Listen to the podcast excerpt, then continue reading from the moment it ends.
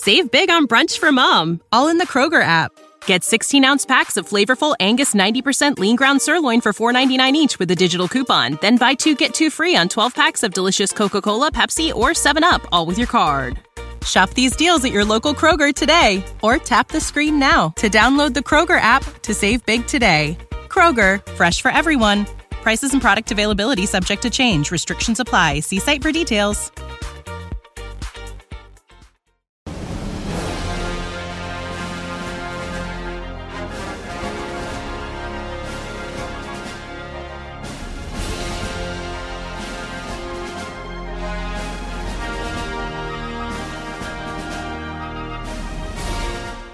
Terzo involucro si sfaldò subito dopo il distacco del terzo paracadute. Ormai non avevo più niente intorno a me, salvo la tuta potenziata e un uovo di materia plastica. Ero ancora legato con le cinghie all'interno dell'abitacolo, impossibilitato a muovermi ed era ormai tempo di decidere dove e come sarei atterrato. Senza muovere le braccia non potevo. Schiacciai con il pollice il tasto che attivava il calcolo della distanza dal suolo, che lessi sul quadrante luminoso posto all'interno del casco.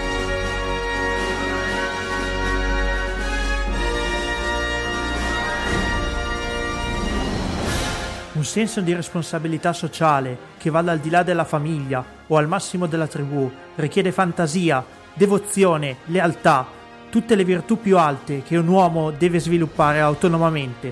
Se gliele imporrete, finirà per rigettarle.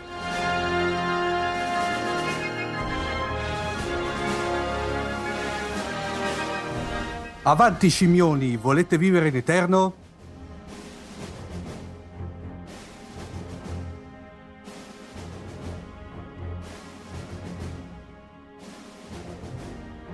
Con ogni probabilità molti di voi avranno riconosciuto qualche passo tratto da un romanzo noto, ovvero Fanteria dello spazio di Robert Heinlein.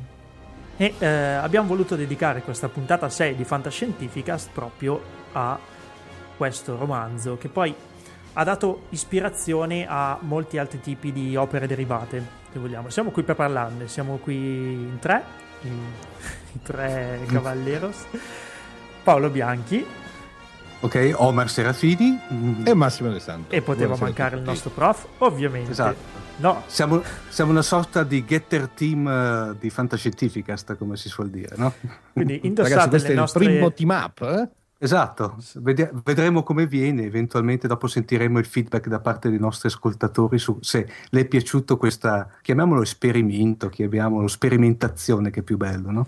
Quindi indossate le nostre tute potenziate, che saranno oscure a chi di, di Fanteria dello Spazio conosce solo il film, ma del film parleremo dopo.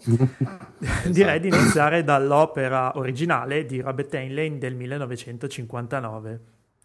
Esattamente, che poi ha vinto il premio Hugo nel 1960. Esattamente. E quindi è chiaro, si è subito piazzata diciamo, nel, in testa no, alla classifica, alle valutazioni, al, al premio di maggior valore del, del, del filone fantascientifico eh, e ha aperto la strada, diciamo, è stato effettivamente no, uno dei primissimi, se non proprio il primo cronologicamente, uno dei primissimi romanzi a calcare l'accento su questa caratterizzazione militare, no?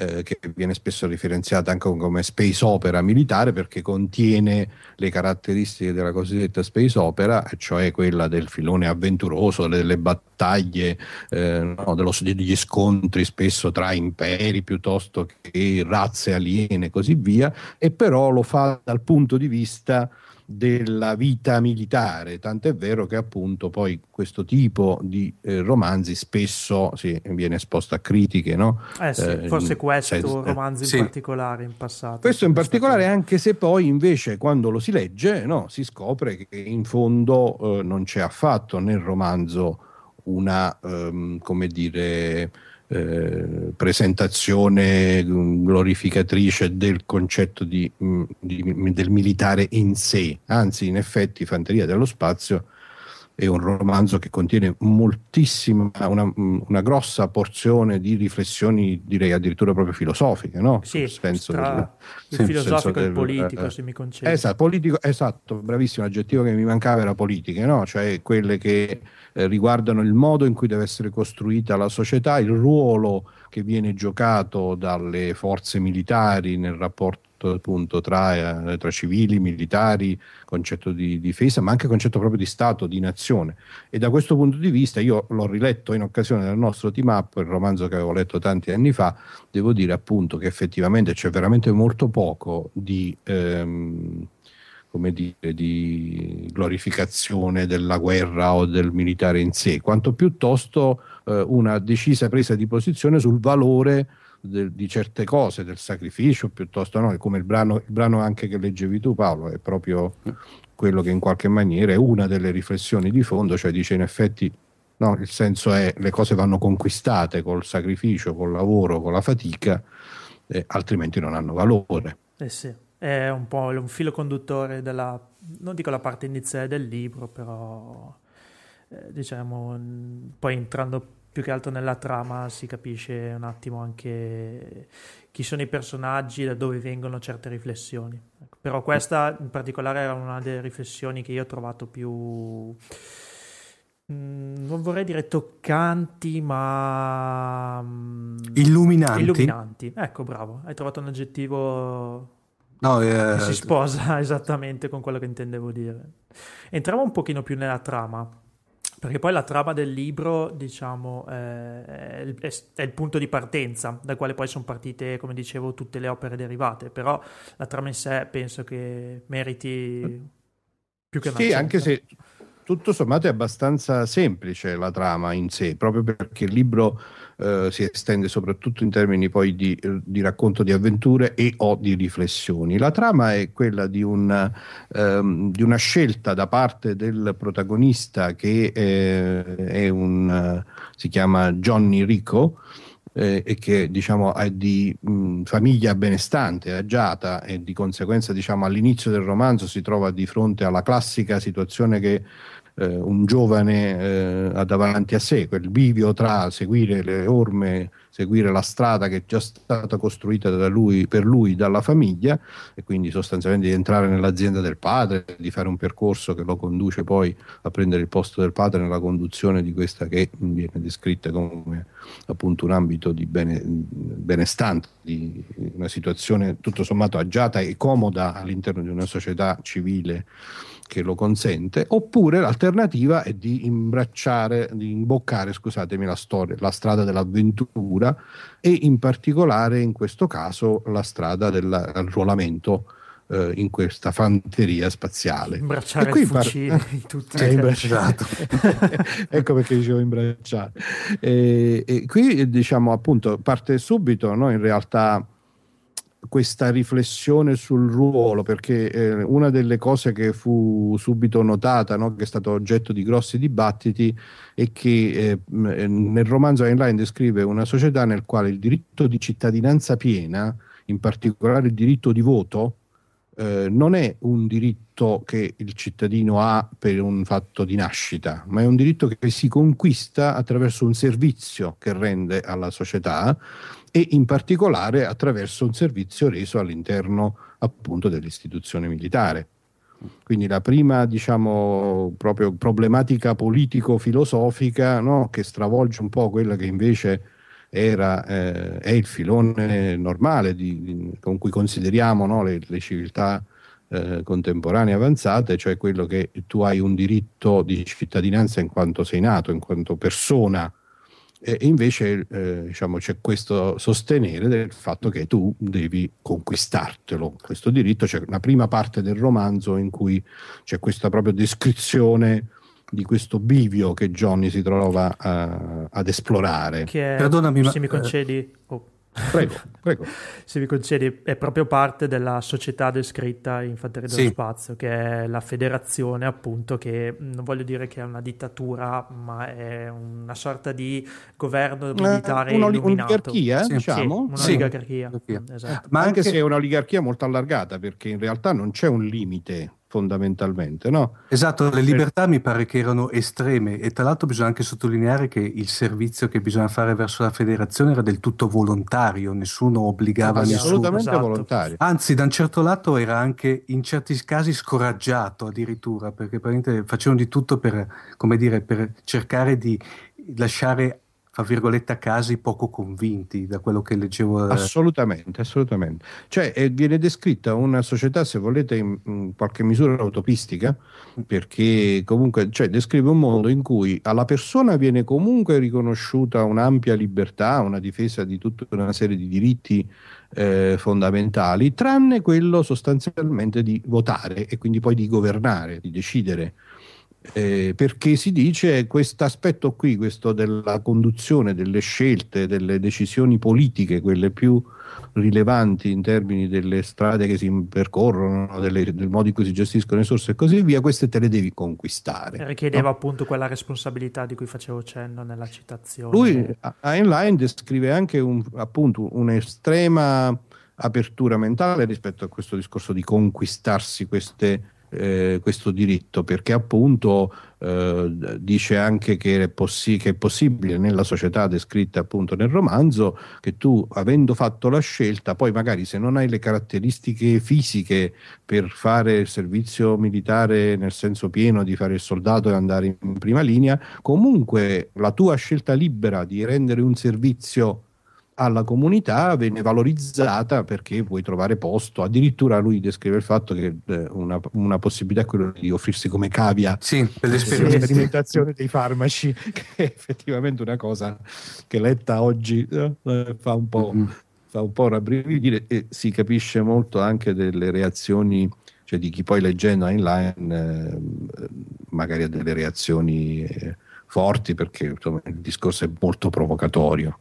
Riagganciandoci, riagganciandoci rapidamente alla trama, se no finisce appunto che uh-huh. parliamo eh, più delle problematiche che del romanzo stesso, eh, di fatto quindi Johnny sceglie in maniera, se volete, anche un po' fortuita, eh, sull'onda di un'emozione, diciamo, eh, in particolare del fatto che si ritrova nel centro di reclutamento e lì trova la compagna più bella del corso di studi, eccetera, eccetera, comunque decide di eh, arruolarsi. E qui parte una sezione del romanzo nella quale si descrive, questa è una caratteristica abbastanza comune poi ai filoni, ai vari romanzi della eh, cosiddetta space opera militare, si descrive la vita militare. Quindi si descrive fondamentalmente l'esigenza della disciplina, l'esigenza di un addestramento spinto all'estremo, ma non con lo scopo di umiliare o di spezzare la persona, ma piuttosto di formarla, di educarla, eh, con dei metodi che all'inizio sembrano durissimi, che sembrano ingiustificati, che sembrano addirittura appunto violenti o prevaricatori della libertà, e poi invece mano a mano eh, si rivelano come dei metodi un po' diciamo eh, educativi, un po' come quando i genitori si trovano nei confronti dei figli che non sono ancora in grado di capire certe cose a dover att- assumere degli atteggiamenti rigidi, eh, ma in realtà poi in, in effetti sono anche molto preoccupati di quello che potrebbe accadere ai loro figli e così via. Qui chiaramente si potrebbe aprire una discussione piuttosto articolata, non lo facciamo, continuiamo nel racconto, eh, naturalmente superata la superata la mh, mm, descrizione di questa fase di addestramento e che quindi preparazione alla uh, attività uh, militare, si entra nella fase di, eh, di, racconto un po' più avventuroso, in particolare c'è sta quella cosa che poi è stata ripresa, ahimè, nel film, e cioè l'incontro con una razza aliena e di conseguenza diciamo, questo scontro con la razza aliena eh, che ha delle caratteristiche certamente insomma, eh, crude di violenza, ma che mh, per esempio appunto non ha tutte quelle connotazioni anche un po' semi-razzistiche se mi consentite questo passaggio che poi si sì. ritrova nel film, magari ne parliamo eh, ma poi al film ci arriviamo appunto. Sì. Perché... Eh. No. Uh, una cosa a tutte e due, un'osservazione, non vi sembra che si può ar- ardire e fare un parallelismo fra Full Metal Jacket e uh, Fanteria dello Spazio. Il plot è esattamente parallelo. C'era più se... il tema dell'alienazione, però era lì, forse quello diceva Max, diceva eh, l'addestramento pur duro serviva a formare la persona. In Full Metal Jacket invece forse mm, eh, Kubrick eh, esaltò più che altro la, l'aspetto alienante della vita militare. Sì. Questa è sicuramente un'osservazione interessante. Ci sono due punti di vista speculari no? rispetto a questo discorso, cioè a chi vede nelle, eh, nelle, metodologie, nelle tecniche molto rigide di addestramento, nelle esigenze di una disciplina fortissima, di sacrifici fisici anche e psicologici molto forti, un percorso per forgiare la personalità e chi invece vede una, dire, un abuso che tende a spezzare la personalità. Eh, solito, probabilmente come al solito c'è il problema che la metodologia in quanto tale, per esempio nel romanzo Line racconta, descrive il modo in cui si educa un cucciolo. Sì, mm, infatti. Sì. Che è pure un passaggio molto, eh, molto vivido, no? in cui appunto questo, eh, spiega il, l'esigenza che in certi momenti eh, rispetto a, una, a, una, a una, in quel caso a un animale, a un essere a cui tu comunque vuoi bene, però se non hai la capacità di dargli le giuste lezioni nei momenti giusti, di fatto non riesci a farlo crescere, non riesci ad educarlo. Eh, questo è un concetto che io in buona misura condivido, naturalmente è connesso a questo concetto un grosso rischio, perché se poi l'educatore sbaglia o comunque non ha veramente a cuore la persona, non sa quando è il momento di fermarsi, certamente c'è poi il rischio no, di scivolare nell'altro. Di perdere il controllo. Ah, sì. Di perdere il controllo e di scivolare nell'alienazione. Eh sì. Interessante questo parallelismo. Il romanzo di fatto poi di fatto introdotto lo, il tema della, dello scontro con la, con la, razza aliena insettoide, poi si sviluppa nel racconto di una serie di eh, di battaglie, poi ci siamo, ne, ne avevi fatto cenno tu Paolo all'inizio, mm. eh, un'altra cosa che percorre tutta la storia del romanzo è l'introduzione della tecnologia della tuta potenziata, mm, sì. no? che ehm, è una parte comunque importante. I romanzi di Heinlein in realtà spesso contengono no? lo sviluppo di un'idea tecnologica particolare eh, che diventa un po' la chiave di volta no, della vittoria sì, della sconfitta esatto. del, del, della storia stessa. In questo caso la tuta potenziata che pure in qualche misura no, è un archetipo della fantascienza, cioè quindi questo, questo, questo manufatto, questa macchina che però eh, diventa parte integrante di fatto della, una, della persona. Una curiosità, perché non ricordo esattamente, tu hai una memoria storica, prendela bene, eh Max? Sì, assolutamente. Più... in realtà sono... Forse è proprio Highline che ha introdotto per la prima volta il concetto di tuta potenziata. Forse mi sbaglio, eh. Eh, guarda, io non ho memoria pre- di altre pre- di precedenti di, di, tipo tuta potenziata, di altri romanzi storici cronologicamente presede- precedenti, non, però come dicevo prima la memoria fa acqua da tutte le parti, possiamo fare un approfondimento bibliografico in cui facciamo un appendice sulle tute potenziate. Poi, vabbè, eh, ci arriverò eh, quando parlerò di, di, delle opere derivate che ho un attimino approfondito io, però tutti facevano riferimento al romanzo, non ho trovato riferimento ad altro, quindi è abbastanza... Sì, sì, sono abbastanza d'accordo con te.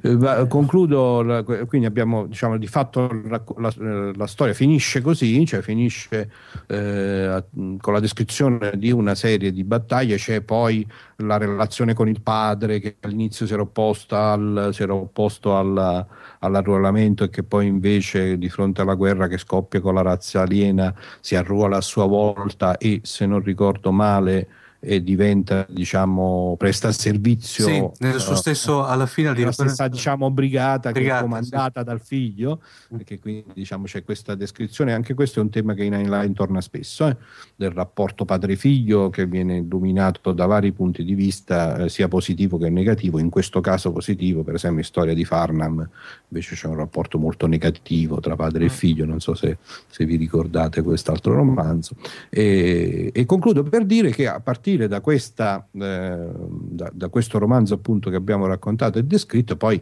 diciamo eh, si ritrovano tantissimi eh, autori importanti che hanno in qualche modo ehm, ripreso e portato anche sviluppato sotto forma anche di serie spesso questo concetto dell'appartenenza a un corpo militare con tutto quello che ne deriva, inserito nel contesto di avventure di carattere spaziale. Cido velocissimamente il ciclo eh, di Miles Vorkosigan della Bujold, eh, ciclo, il ciclo di, dei Dorsai di Gordon Dixon, il ciclo di, On, di, Honor Harrington di David Weber, ognuno dei quali contiene dei romanzi veramente interessanti e molto belli e tutti sono connotati da questo spirito di appartenenza no? In, a, alla vita militare, eh, questo senso della disciplina, questo senso della possibilità dell'essere umano di raggiungere dei risultati nel confronto, eh, per esempio con le razze aliene, anche sulla base di questa capacità di tenere dietro valori come l'onore, il sacrificio e così via. Non voglio darti là uh, approfondimenti o divagazioni, però ho letto da qualche parte che Aldeman, Joe Aldeman, il famoso sì. autore di Guerra Eterna, Guerra Eterna. Diciamo, scrisse quel, romando, quel romanzo quasi in risposta, ah, in tono polemico. Nel senso che botta, lui, botta risposta. Sotto, eh, Beh, lui sottolineò lì, altri aspetti, visione... forse un pochino più psicologici e forse più vicini a quell'alienazione della quale parlavo prima. Sì, c'è una visione negativa, no? in Guerra mm. Eterna mm. si vede una visione negativa del concetto di, eh, che si è portato all'estremo del militare, ma qui potremmo eh, citare veramente decine e decine di cose bellissime che mi state facendo venire in mente, quindi invece no, preferisco no. Eh, Paolo, tu hai detto per esempio che appunto, hai fatto una raccolta di eh, di spunti di opere, di opere, conseguenti o collaterali no? che potresti sì, cominciare guardi, a guarda è la, l'ultima cosa che avevamo in scaletta per oggi. Io direi di la parentesi letteraria se siete d'accordo la chiudiamo qua con la citazione dell'ultima edizione di Starship Trooper che è uscita con la piccola biblioteca Oscar della Mondadori nel 2008 e lasceremo i riferimenti poi nelle note mentre Benissimo. la prima edizione è uno storico Urania del 62, il 276 per la precisione, quindi... È lui, è lui. Io ero nato da soli due ragazzi. anni, altrimenti lo avrei senz'altro nella mia vita. Ho e... cominciato nel 69 a comprarli. Ah, ok, quindi ti manca proprio il pezzo storico, diciamo, eh sì. del quale stiamo parlando. Bene, una piccola pausa e poi direi di partire con le opere derivate a partire dal film.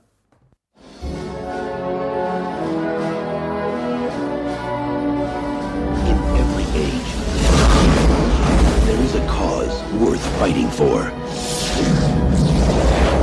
But in the future, the greatest threat to our survival will not be man at all.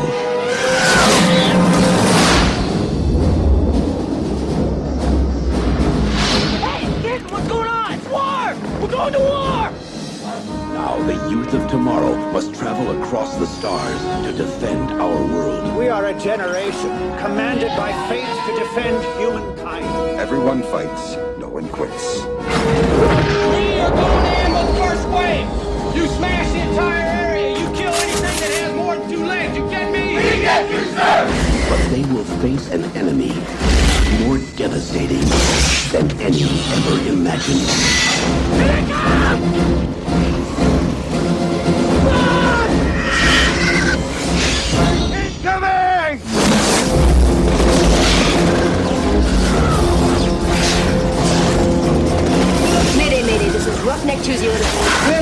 under. We need retrieval now.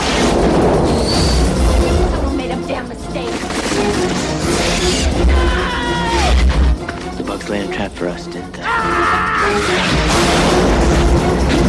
Prepare for battle and journey to the front lines of the next frontier. Kill them all! Starship Troopers.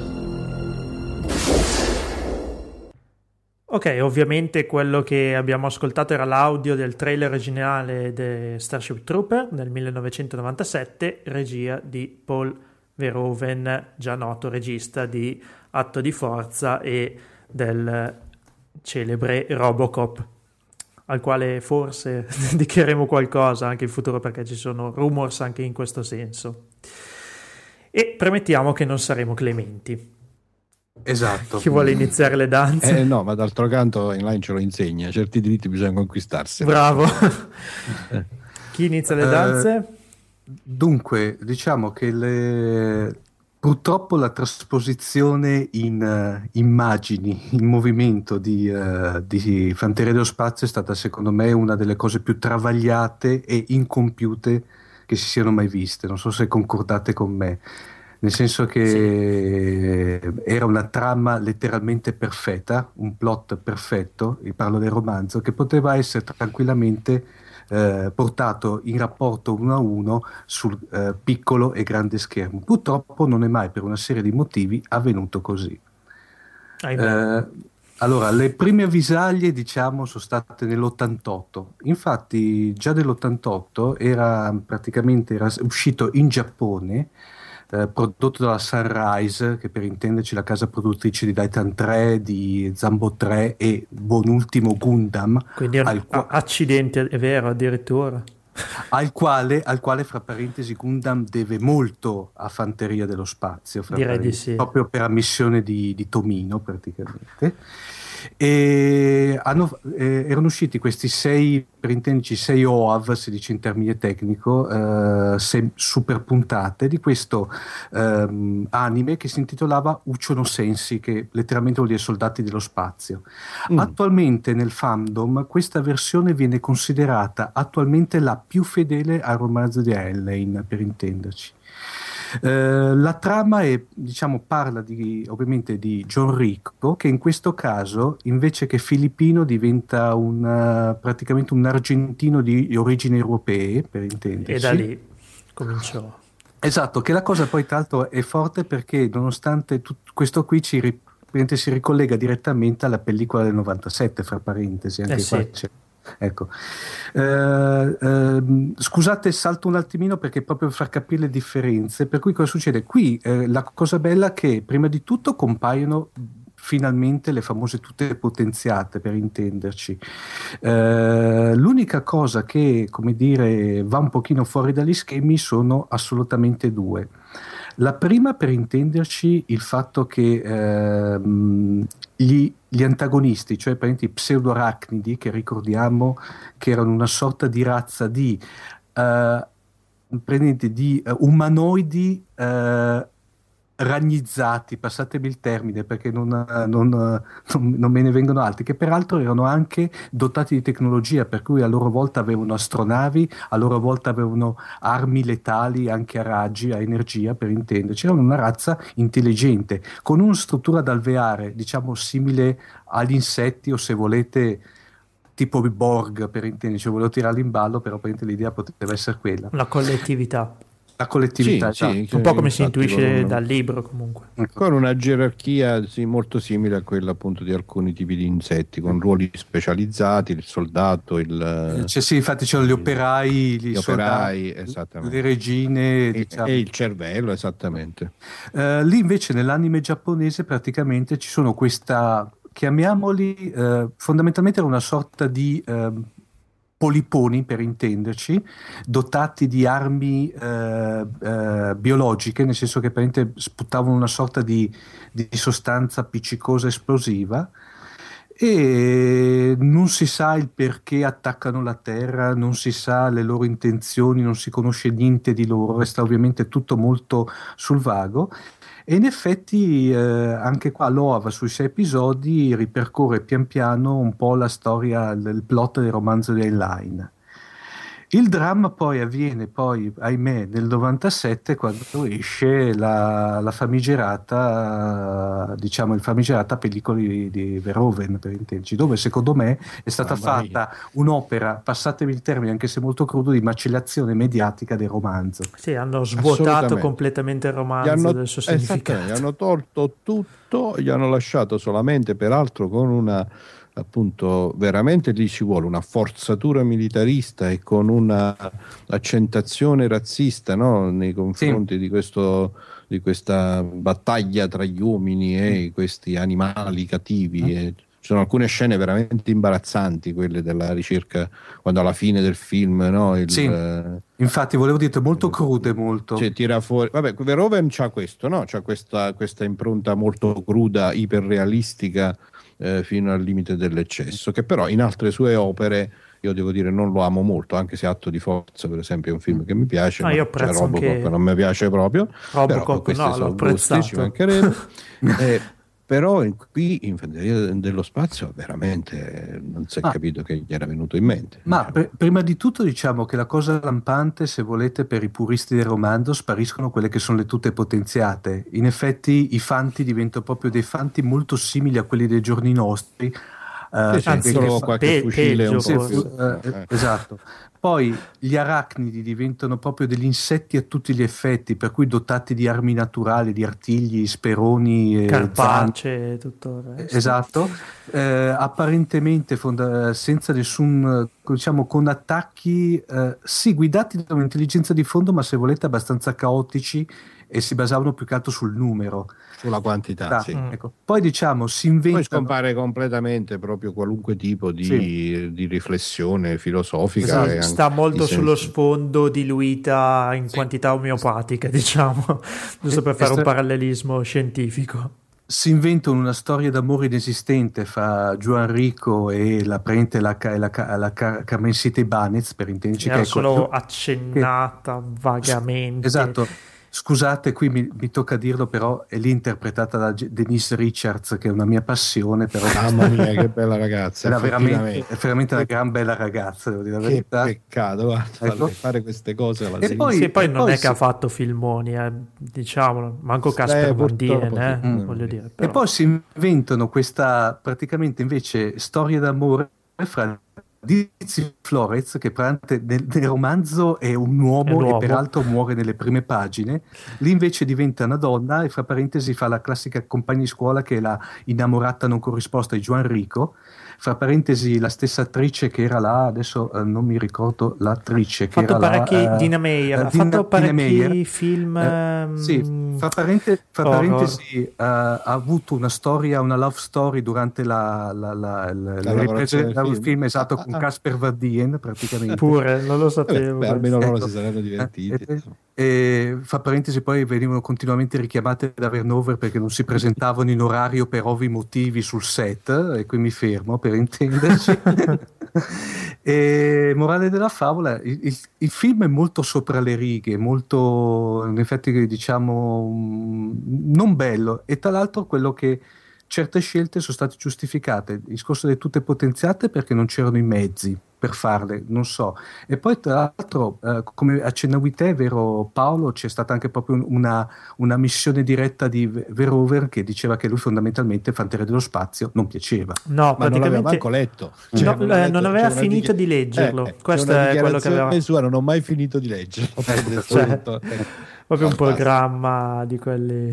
Diciamo, facciamo un excursus veloce fra, eh, diciamo, subito dopo questo film parte una serie animata in computer graphics che si intitolava Rockness Starship Troopers Chronicles, che in Italia è stata solamente distribuita nel mercato home, per cui su DVD, tra l'altro prodotta dallo stesso Venover, eh, con una trama un filino, ma letteralmente un filino più aderente al, al romanzo, anche perché così almeno lì c'erano proprio il, il- il- il- mezzo animato permetteva di fare un pochino più di cose, però diciamo grosso modo stiamo nella stessa, viene è proprio una, mh, racconta per intenderci le, le avventure del plotone di Rico completamente slegate dal film eh, che fa le varie ca- campagne, però praticamente vengono tronca- viene troncata lì perché per problemi di scarso successo viene troncata dopo, mi pare, la bellezza di eh, dopo eh, 36 episodi viene, viene troncata perché non faceva più successo per intenderci.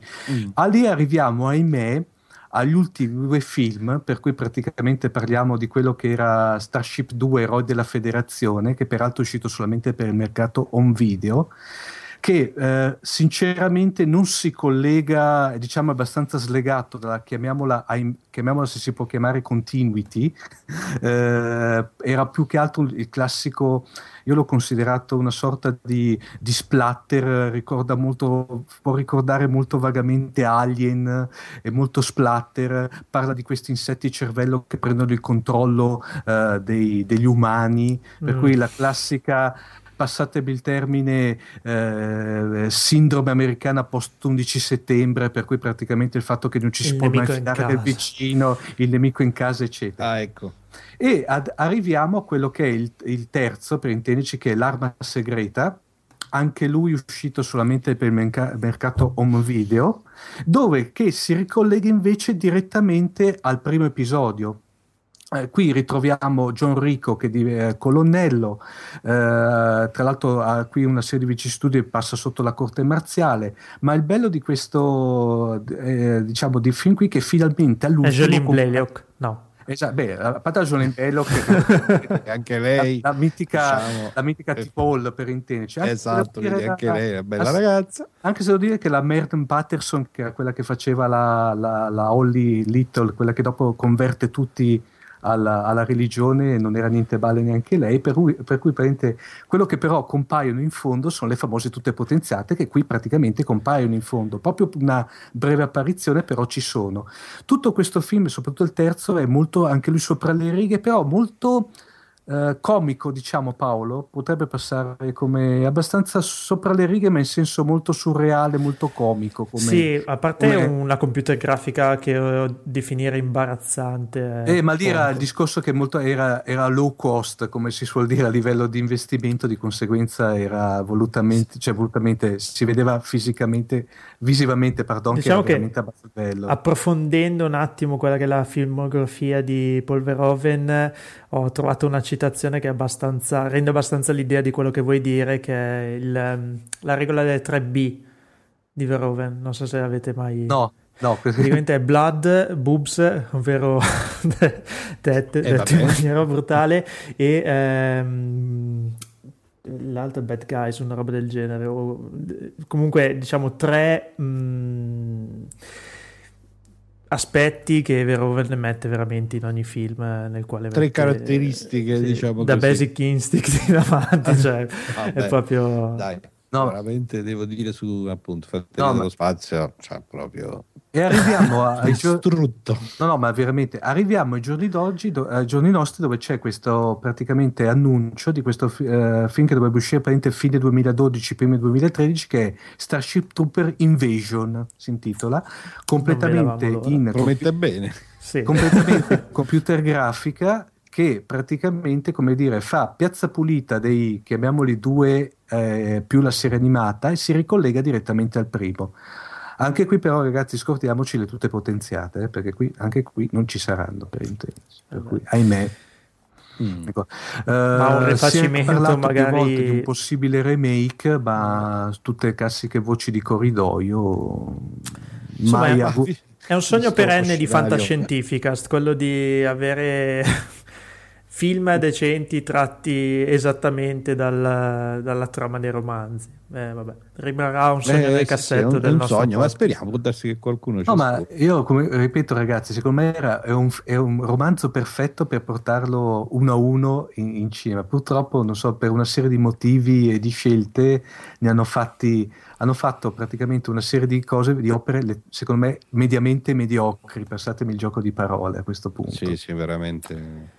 Eh, Cosa mi che comunque- permettete di Sì, citare, ehm, scusa Paolo, ti ho interrotto. No, no, vai tranquillo perché avrei Mi permettete di citare un romanzo eh, eh, che poi ha dato via, vita a una serie che, eh, diciamo, se uno racconta la trama per sommi capi e ha una somiglianza imbarazzante con Fanteria dello Spazio, che è eh, il ciclo di Ender, no? In cui c'è esattamente tutto, quello di Orson Scott Card, dico. Non, eh, non conosco. Gioco di Ender, non conoscete il gioco No. di Ender? Ahimè, chiedo venia, prof. Ma... Ragazzi, questo è un capolavoro assoluto Io della ho già preso più recente.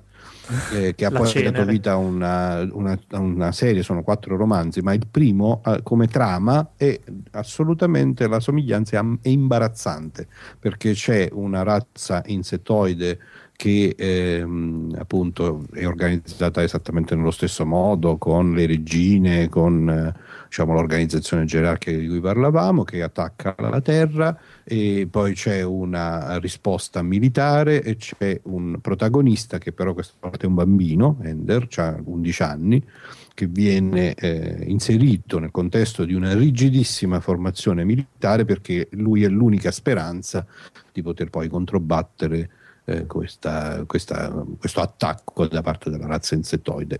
Raccontato così è praticamente identico. Scusa, l'autore? è molto Orson Scott Card. Dopo io direi che questo molto, molto famoso, eh, questo articolo molto bello, peraltro, devo dire, no, le... dire... scritto in maniera meravigliosa. Direi che magari Max lo approfondiremo magari in, in una delle prossime puntate. Assolutamente, perché merita, merita tranquillamente una puntata, appunto un intervento ad hoc specif- specifico, però l'ho citato proprio per dire che veramente l'influsso no, eh, di, di, fanteria dello spazio come eh, si è ramificato e sviluppato in tantissime altre serie eh, eh, di romanzi eh, che veramente eh, poi hanno lasciato il segno insomma, nella storia in generale della fantascienza. E oltre ai romanzi, e qui introduco la terza parte di questo nostro team up di oggi, ha influenzato eh, gran parte o comunque molte altre opere derivate, in particolare il mondo del gaming. E qui ancora eh un piccolo stacco e poi riprendiamo il filo del discorso.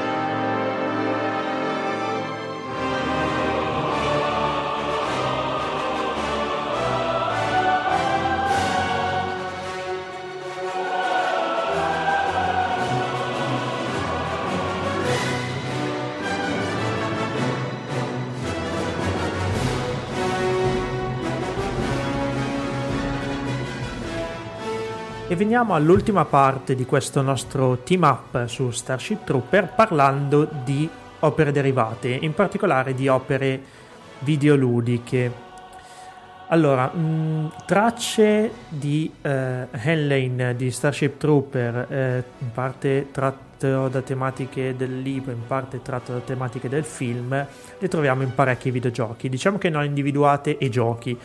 Ne ho individuate tre a livello cronologico, diciamo che a livello di gaming, il primo gioco che fa riferimento alle tute potenziate è il famoso Warhammer 40.000, che è un gioco di ruolo, un gioco da tavolo, pubblicato la prima volta nel 1987. Qui la trama, forse non so se qualcuno di voi lo, lo conosce o ci ha giocato. No, di, di fama lo conosco okay. io personalmente. Diciamo... Io ci ho giocato un po', sì, mm-hmm. ma comunque appunto è la classica trama del gioco di ruolo con organizzazione no? in, in, Imperi, se non ricordo male, in eh, so, parafeudale sostanzialmente, sì, gruppi che si sfidano. Diciamo che è molto, molto, molto... Mh, mm, eh, più fantasy che non fantascientifico. Mm. Diciamo che la fantascienza è solo sì, un'ambientazione... di Warhammer... Eh l'altro, quello sì, classico, quello classico portata diciamo in un, in un, contesto un po' più fantascientifico, però qua a parte il discorso delle tutte potenziate, ripeto, la trama è tutt'altro. Eh, sempre a livello cronologico invece parliamo di qualcosa che eh, ha tratto a piene mani, in particolare dal film, e parliamo di un gioco che ha fatto a scuola L'abbiamo introdotto già con eh, il breve stacco musicale che abbiamo fatto e sto parlando ovviamente del gioco della Blizzard Entertainment StarCraft del 1998. Gioco di strategia in tempo reale. Alzi la mano chi di voi ci ha giocato? Nessuno? non in troppi, eh. Eh, mi fate preoccupare, sono, Sono un videogiocatore videogiocatore, troppo... Devo, devo dire, mi è, scappato questo. Que- que- questo è un, è- un grave, finalmente posso dirlo anch'io. Oh, Questa è una grave mancanza, dai, Max. no, qualcosa che po- posso provare eh, se- a, a giocarlo ancora. Diciamo che eh, oltre al discorso delle tute potenziate, StarCraft riprende anche molti altri concetti che avevamo visto, in particolare nel film. A parte questa società molto militarista che era stata accennata da eh, Verhoeven, accennata, diciamo descritta in maniera anche fin troppo esaustiva. Esatto. esatto. Sì, Eh. però col Black Decker. Eh. Col Sì, Black sì, Decker, esatto.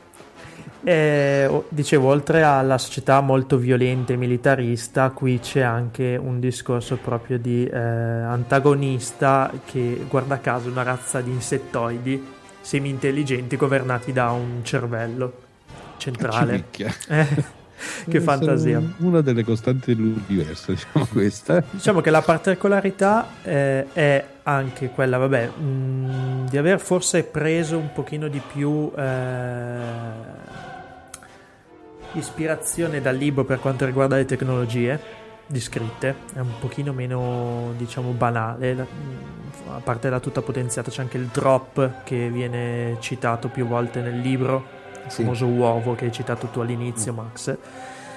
E eh, il- il- le capacità psioniche diciamo che forse era solo accennate nel libro no? Mi, mi confondo Sì, sono veramente acce- accennatissime, tra l'altro poi in maniera molto velata, è solamente nel film di, Ver- di Verhoeven che vengono eh, un pochino più tirate a galla, per intenderci. diciamo la caratteristica fondamentale di questo gioco è l'azione frenetica sicuramente ma una trama che pur traendo eh, a piene mani da qualcosa di già visto ripeto il film ehm, introduce degli aspetti anche innovativi e abbastanza avvincenti, ad esempio una terza razza, una razza di psionici avanzatissimi, Protoss, che hanno un ruolo chiave in una guerra galattica che vede contrapposti umani e insetti, diciamo.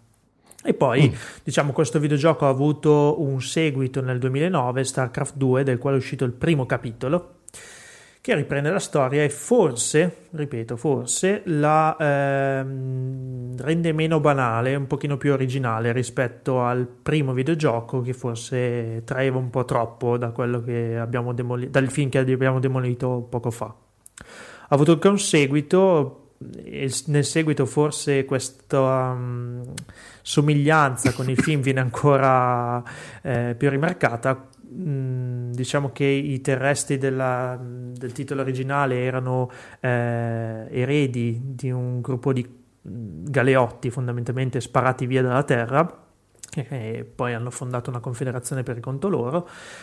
Mm, I terrestri veri e propri tornano nell'espansione del primo videogioco come direttorato della Terra Unita, che è praticamente una specie di dittatura globale della quale forse avete già sentito parlare nei minuti precedenti in questo podcast. Ecco. Un videogioco sicuramente da provare, Mm, ripeto, forse è s- mm, il risultato più famoso, un pochino più mm, apprezzato dai fan per l'azione frenetica e la complessità e la il fatto che comunque eh, si tratta di un videogioco molto avvincente che non per la storia in sé.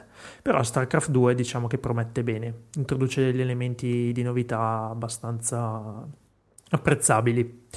E il terzo videogioco, ma anche qui eh, è un breve accenno, è, è in Mass Effect. Diciamo il protagonista è un militare, un militare dotato di tutta potenziata anche in questo caso.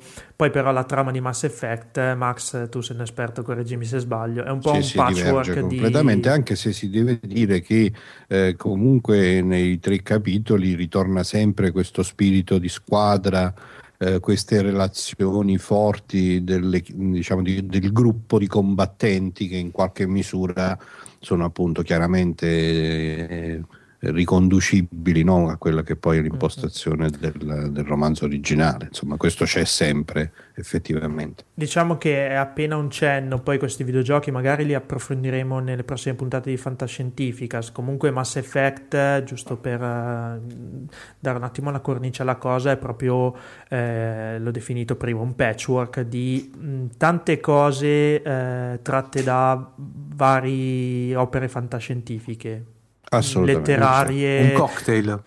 Un cocktail ben sì, fatto. Sì, un'integrazione fortunata di eh, tutta una serie di, vuole archetipi della fantascienza.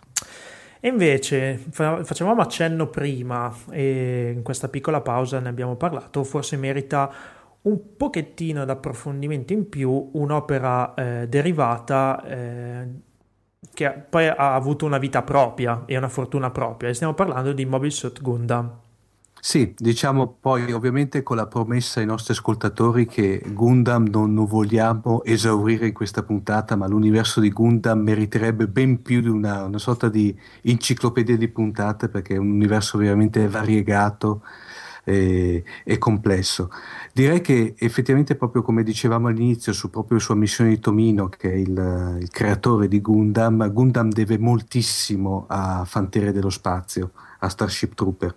Eh, prima di tutto è, per la prima volta si vedono questi, diciamo, contrapposto il concetto di real robot ai super robot nagayani, per cui il robot viene visto come non un qualche cosa di invincibile, eh, dotato quasi di vita propria nonostante avesse un pilota all'interno, viene visto come un mezzo alla stessa stregua né più né meno che un carro armato, per cui il fatto che finiscono, esatto, esatto. finiscono, le munizioni, all'inizio ci sono difficoltà, chi si ricorda Amuro Ray in, in Italia eh, Peter Ray, all'inizio che deve prendere il libretto di istruzioni per capire sì. come funziona il Gundam, cioè lì eh, eravamo abituati al al, per intenderci, non dico al Koji Kabuto, però alla, alla, al, bambi, al, pilota bambino di turno o il pilota di turno che saliva la prima volta sul robot sapeva già pilotare alla perfezione. Con due leve in più viene visto di... proprio questo lato, passatemi il termine, sporco della guerra, come qualcosa di veramente brutto, di veramente sudicio e non un qualcosa, una lotta quasi eterea, pulita al di sopra di tutto. Ci viene meno quell'immagine, se vuoi, cavalleresca, no? Che esatto, c'era, bravissimo, eh, bravissimo. Eh, ecco, nei, da, nei... da, da, samurai praticamente. Eh, esatto, da, mentre invece... Com... praticamente, come da codice Bushido. Compare invece questa, questa, anche complessità delle relazioni, mm. questi dubbi, questo, appunto, questo orrore rispetto alla sporcizia della guerra e alle sue conseguenze. E in effetti lì diciamo da una parte i, diciamo, il Gundam, per cui praticamente diciamo, i Mobile Suite, come li chiamavano, ter- della federazione terrestre, anche qui avevamo una federazione eh, diciamo gli antagonisti del Principato di Zeon che praticamente erano, eh, venivano utilizzati come de- delle tute potenziate, un po' grosse per l'amor del cielo, però erano in effetti delle tute potenziate a tutti gli effetti. Eh sì, con la promessa appunto di riapprofondire l'argomento perché Gundam ha avuto più incarnazioni, ognuna con eh, una particolarità diversa. Poi forse sì. è, è, un altro argomento da team up, se vogliamo. Sì, sì, assolutamente sì, direi che anche da più team up, Paolo, perché secondo me Gundam è veramente complesso e fondamentale sia dal punto di vista fantascientifico che poi quello, uh, diciamo, del campo degli anime a questo punto. Dobbiamo dire che a partire da Fanteria dello Spazio no, ci siamo veramente esaltati. Sì, sì, sì, io, io, ho citato qualcosa come 6 o 7 serie di dimensioni megagalattiche e a voi sta venendo la voglia di fare moltissime puntate. Come dire. Max, altro, altro, che carne al fuoco, qui siamo una grigliata mista per intenderci. Ma poi voglio bene, dire, bene. tra l'altro, se vogliamo, c'è anche lo spazio dei commenti aperto a ulteriori suggestioni, ecco. Quindi ah, certo, naturalmente sbizzarritevi perché... dei nostri ascoltatori che appunto raccolgano e rilancino queste, no, anche, questi suggerimenti. Anche, di certino anche qualche anche, altra idea, no? Anche per però i ragazzi abbiamo, dobbiamo dire che abbiamo l'onore di avere un pubblico che è estremamente attento, partecipe, Accidenti, per amor sì. del cielo. Su di questo veramente da alto livello. A questo punto Paolo io direi che possiamo già dare a questo punto i nostri contatti, Sì. direi in conclusione. Sì, allora il sito internet www.fantascientificas.it dove potete lasciare i vostri commenti o scriverci direttamente oppure potete farlo tramite l'indirizzo email info-fantascientificas.it e poi ci sono i consueti canali eh, Twitter, Facebook e non dimenticatevi se siete utenti iTunes di passare da quelle parti e lasciare magari un vostro commento al nostro programma. Vi ringraziamo perché eh, veramente gli ascolti e la partecipazione eh, per il nostro podcast sono in continuo aumento e noi apprezziamo veramente la vostra, eh, come dire, oddio un lapsus, non mi viene in mente una parola adatta, Max aiutami tu. Eh, la- appunto, Gratitudine. hai detto bene, partecipazione, che cosa c'è di più bello? No, eh, abbiamo Un contributo che stiamo Esatto. avendo, no? la partecipazione soprattutto attiva no? di ascoltatori che poi commentano, rilanciano, magari anche correggono qualche volta, no? che è sicuramente direi una la, delle cose più, più gradite per chi, per chi fa questi esperimenti. La nostra. Fanta community, no? La Chiamiamola Fanta così. Esatto. Ecco, mi piace molto come termine. E concludiamo così, anzi ricordandovi magari di fare anche un salto sul podcast, eh, diciamo padre di questo che è Scientificast, www.scientificast.it, trovate i riferimenti nella pagina dei link ovviamente sul nostro sito. Vi rimandiamo al prossimo episodio che sarà tra due settimane esatte. Quindi grazie per l'attenzione. Speriamo abbiate apprezzato Ciao, questo podcast e arrivederci. Ciao.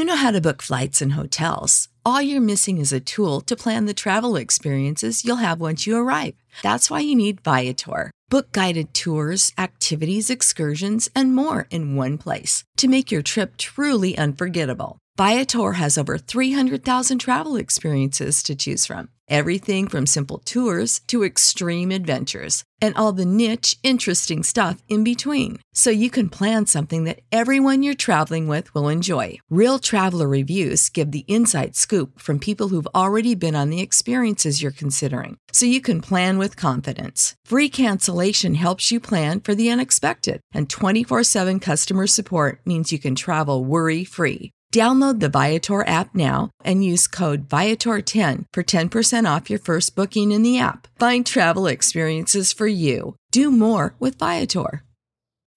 When you need mealtime inspiration, it's worth shopping Kroger, where you'll find over 30,000 mouthwatering choices that excite your inner foodie. And no matter what tasty choice you make, you'll enjoy our everyday low prices, plus extra ways to save, like digital coupons worth over $600 each week. You can also save up to $1 off per gallon at the pump with fuel points. More savings and more inspiring flavors make shopping Kroger worth it every time. Kroger, fresh for everyone. Fuel restrictions apply.